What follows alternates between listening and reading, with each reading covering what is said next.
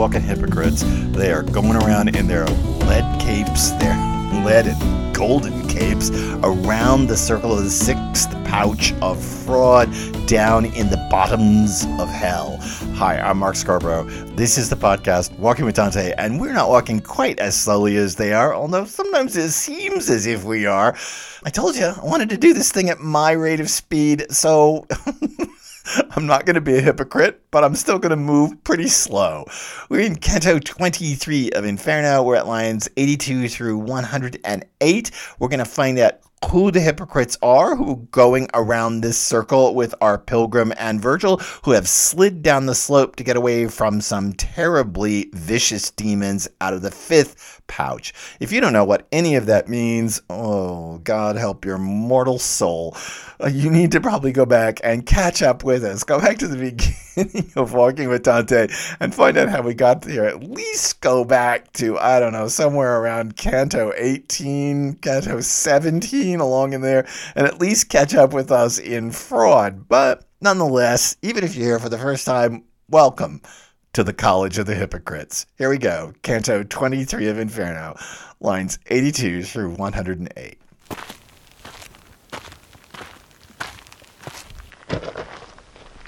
I stopped and saw two make a big spirited effort to get up to me, but were slowed by their burden and the straitened path. When they finally got to me, they gave me the side eye without saying a word.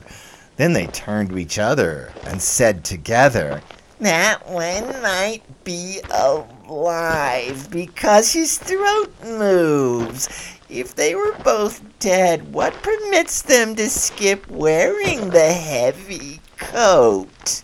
Then they said to me, Oh, Tuscan, who has come to the synod of the hypocrites, don't diss us by not telling us who you are.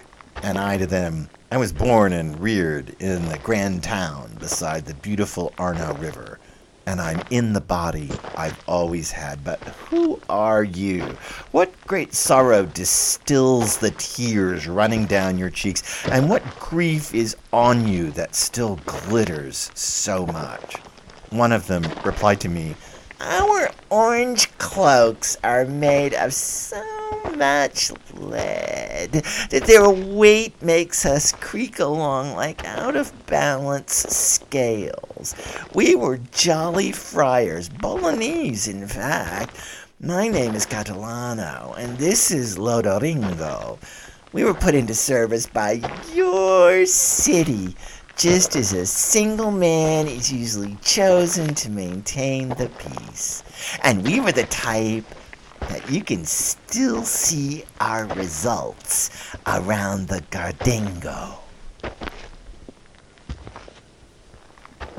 Well, that's it. A lot of history bound up into these two characters. History that Dante is very familiar with. We're going to take this passage in three segments. We're going to talk about the guys coming along. We're going to talk about Dante's response to them and then their answer to him and exactly historically who they are. So let's get to it at the top of the passage. I stopped, it says, and saw two make a big spirited effort to get at me and were slowed by their burden and the straitened path. I mean, these guys are two sided, right? Their cloaks are two sided because they're gold on one side and lead on the inside, gold on the outside and lead on the inside. But they're also two sided here. They want to make a spirited approach. They, they're trying their best to catch up with the pilgrim. Remember, they can barely walk in these lead cloaks, and yet they're slowed down by their burden and their straitened path. So their motivations, their essence, their character is doubled. And we could even say that what they want to do, they can't. But if we say that, we get very dangerous. What we would be saying is that they're hypocrites. They can't help themselves. They may want to do something, catch up with me, but they can't because they're hypocrites. Ooh. If you say that, sin is becoming ontological. It's becoming a state of being. Only God in Christian theology can make being, which means that you're saying that God made them who they are and their sin as a part of who they are. A lot of the early commentators get very close to this. And when I read that commentary, I always think, danger, Will Robinson, danger. You are in trouble. You're getting to the point where you're going to make sin ontological instead of decisional, instead of epistemological, instead of a question of what you know. You're going to make it a question of your being. And if so, you're going to make God the creator of sin. Danger, danger, danger. So I don't think that we should see that in the way that many commentators see it, that they can't help themselves. Even when they want to do good, they are constrained by their hypocrisy.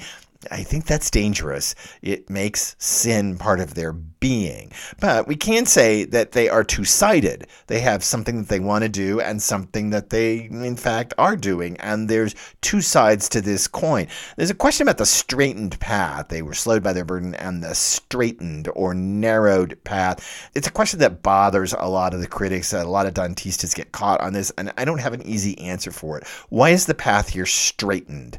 Is it crowded with lots of hypocrites? In other words, are their capes so big? and there are so many of them that they can't really make any progress here because, you know, it's just so full? Or is this a particularly narrowed pouch? And actually, if I'm going to have to come down somewhere, it's going to become on that second one that this is a particularly narrowed pouch. But we have to wait for a future episode of the podcast to explain that. But I just want to tell you that that question of why is this path or why is this pouch narrowed is a big one in commentary. So they finally get up to him and they give him the side eye. In the Florentine, it says they give him an oblique eye. I should tell you that this is the standard glance of the envious. In Ovid, the Metamorphoses, in Book 2, line 776, we are told that the look of envy is sidelong. That is, out of the side of their eye. I have a collie who side eyes me all the time, and I always think about Ovid and the Metamorphoses every time he walks past me and throws me the side eye because I haven't taken him out or given him dinner or whatever he wants so they too are giving our pilgrim the side eye. And I think that in Dante's understanding of Ovid, we're supposed to see these guys as envious of this pilgrim and Virgil, who are kind of sailing along under their own steam in the pouch. And you notice they say that one might be alive because his throat moves. There's the envy. Oh, and if they were dead, what permits them to skip wearing the heavy coat?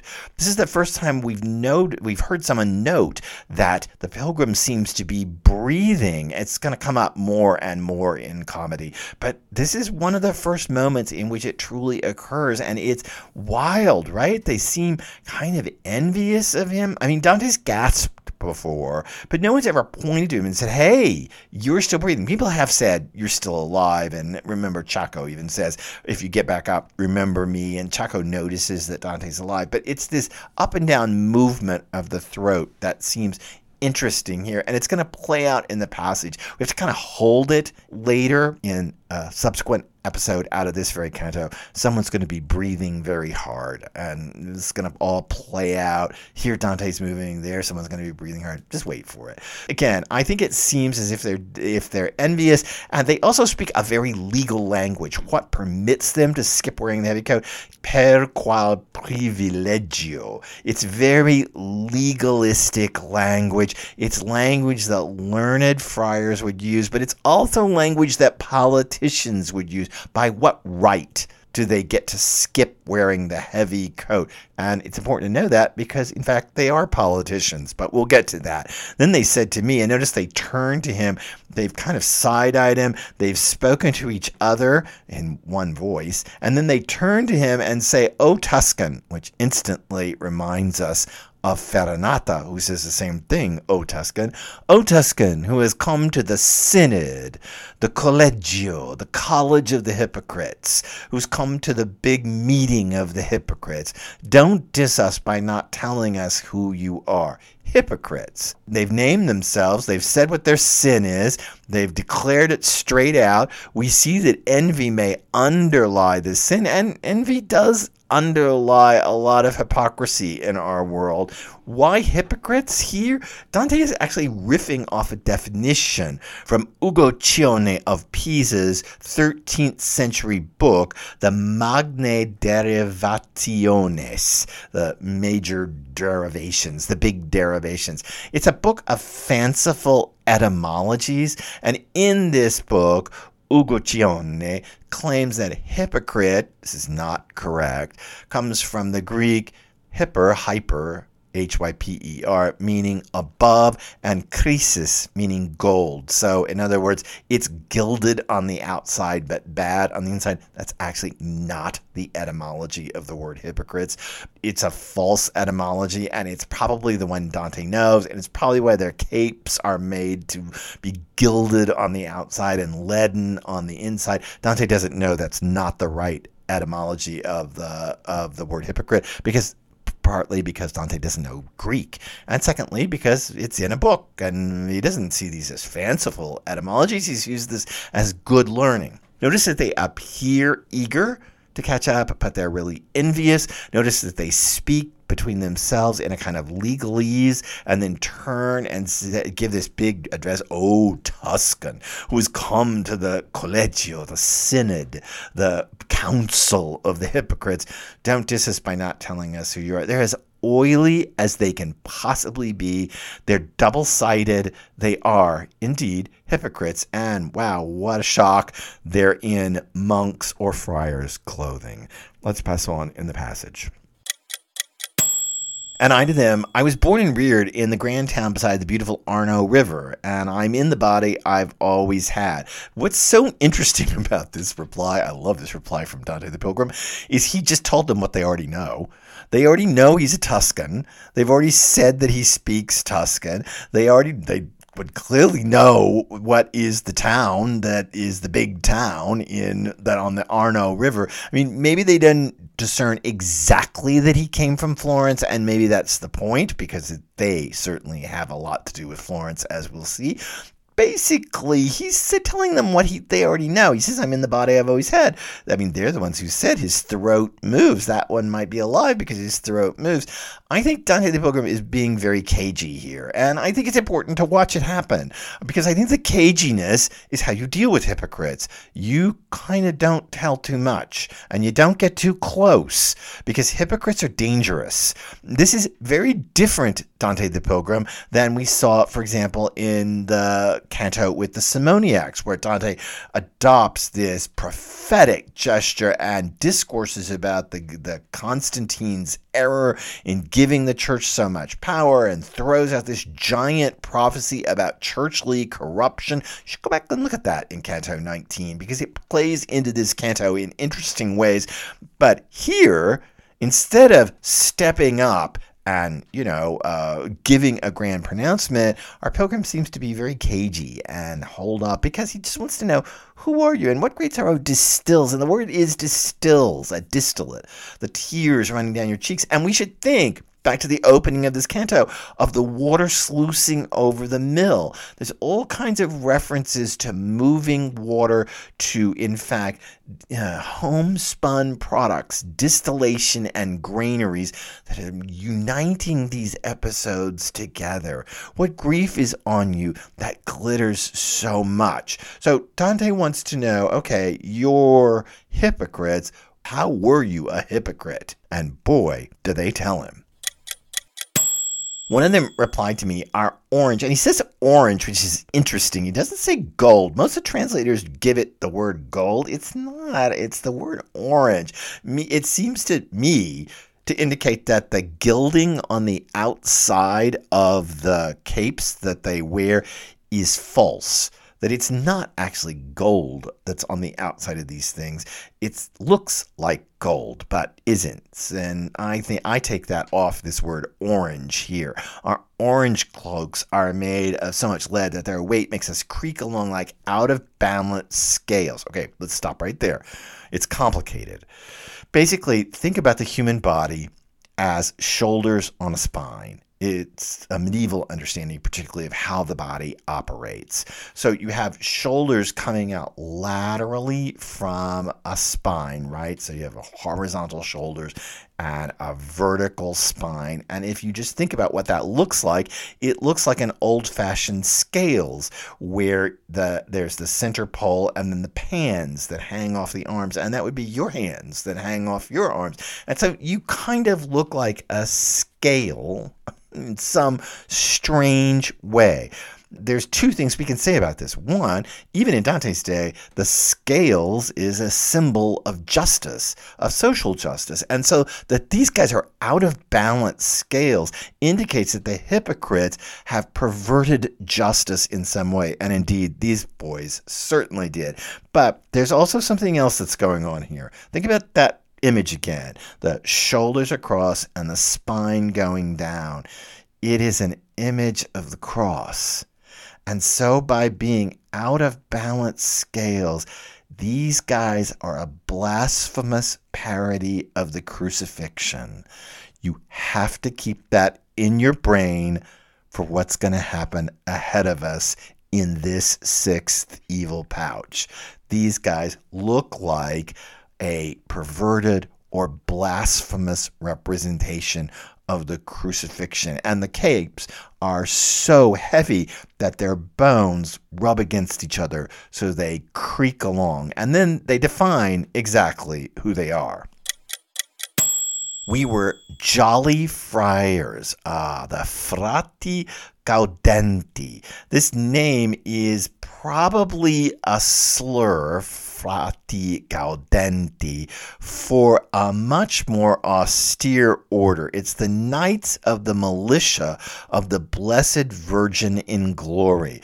This uh, uh, what do I want to say, assemblage of knights was founded as an order, or as many people now say, refounded as an order in 1261 in Bologna. And in fact, one of these guys, Catalano, was one of the refounding founding members. If it's refounded and had been before, then he's a refounding member of this order of the Knights of the Militia of the Blessed Virgin in Glory. These are a group of men sanctioned by Pope Urban IV. They are referred to as a slur as the Jolly Friars because they were allowed to marry. They didn't have to be celibate. They could own their own homes. They didn't have to be mendicant and poor the way many friars were. They just had to abstain from gold and silver and public banquets. you can see the irony that's going on here. And you can imagine if I established an order of kind of lay friars, an order of knights who could be friars, you can see instantly that this could be severely abused. The frati gaudenti, the jolly friars. And again, it's probably that name, which they themselves embrace, is probably actually a slur on who they are. And it was started in Bologna, and these are two of them, and they are historical figures. We have Catalano and Loderingo. That's Catalano di Guido di Ostia of the Catalani family. He is a Guelph, a Bolognese Guelph, and one of the refounders of this order. The other, Loderingo is Loderingo de Andalo. He's a Ghibelline. So they're on opposite sides. There's a Guelph and a Ghibelline. He is also in this order as a historical personage. They themselves had political careers. Here's what happened. There's all kinds of fighting going on between the Guelphs and the Ghibellines, as you know. They're trying to tone this all down. The Pope is getting involved and trying to tone this all down. And there are various leaders of the towns, podestas. There was a podesta of Florence, a leader of the town. And sometimes these podestas were chosen from outside the town in order that the sect violence could be calmed down. In other words, instead of picking people from my own town who are already divided up in science, I'm going to pull somebody in from the outside to be, mm, uh, we might say, the mayor of Florence, the Podesta. That's too common to say, but okay. The mayor of Florence. And, you know, you be that because you're not going to be part of the factional siding that's going on inside of Florence. These guys were actually chosen, in fact, in 1266 to be together the podesta of Florence. Usually, as he says, it's usually a single man chosen, and usually it is a single person chosen. But instead, in order to kind of calm things down, Pope Clement IV appointed a Guelph and a Ghibelline to the post of podesta of Florence. Why? So that there would be both representatives of Ghibellines and Guelphs. However, it didn't go quite like that. These guys were in the service of Pope Clement IV. Pope Clement IV wanted the Ghibellines washed out of Florence. They instigated rioting, and in 1267, they burned the Ghibelline homes in the Gardingo. Gardingo means watchtower. It was one of the large towers that were in Florence. If you've been to Tuscany, you know that in the Middle Ages, towns often built these large, tall, well, for the day, skyscrapers. This is, in fact, the very area where Farinata's family, the Ubertis, lived. The Ghibellines were burned out, their houses were burned down. That place is now the piazza that stands right in front of the Palazzo Vecchio in Florence. If you know that place, it's that piazza where the copy of Michelangelo's David is. The entrance to the Uffizi is right around the corner and down a little corridor from there. The Palazzo Vecchio is there. That's that open space. That's where these Ghibelline homes were burned out. And these guys, in the service of Clement IV, allowed essentially civil unrest to happen inside of Florence and burn out the Ghibellines, which you know only brought on more insane Ghibelline and Guelph fighting down the road, including Farinata and his whole crew. In other words, these guys in the service of the Pope didn't bring about the peace, they were hypocrites. Religious hypocrites? No. Political hypocrites. Think about that for a minute. You might have expected, since they were friars and walking along in these robes from Cluny, and even first identified themselves as friars, part of the Jolly Friars, a lay order allegedly of people to do good, but who ended up mostly just carousing around. These guys created political hypocrisy, political double dealing down here in this place that is as quiet as a cathedral. So hypocrisy is not limited to the church. Or how do I say? Hypocrisy is not limited to post Victorian world sexual immorality. There is a kind of political hypocrisy that can be practiced. And isn't it deeply ironic that these two guys, Catalano and Loringo, who were Podesta of Florence, held the same post that Dante, our poet, held. And here he meets former Podestas who caused even more chaos in Florence and led to the political rivalries that plagued Dante's own life. He's meeting guys who held his office and who caused great chaos in Florence, including the burning out of even the place where Farinata's family lived, which is now an open square in Florence. Do you see the incredible depths of personal, historical, cultural, political, and religious irony going on all around this passage? And it's going to get thicker. In fact, we're going to learn that there's more than meets the eye here down in this pouch of the hypocrites up next in the episodes of Walking with Dante. So subscribe, rate this podcast. Thank you so much for doing that. I saw a couple of comments in the past couple weeks that blew my mind. They were so wonderful. Thank you for that. Listen, I sit in my house in New England it's cold winter. I'm recording these episodes about the hypocrites. I'm talking into a box, as I tell my husband Bruce. I talk into this box about Dante. and I wonder who's hearing me. And to see that someone's hearing me, it, I don't know, I can't explain it to you. It just makes my whole day. Thank you for trusting me as your companion on this journey. I, I can't thank you enough for that trust. And come back. We got more to do with the hypocrites, more to see, and something, as I've already told you, will leave even Virgil slack jawed. I'm Mark Scarborough. This is Walking with Dante.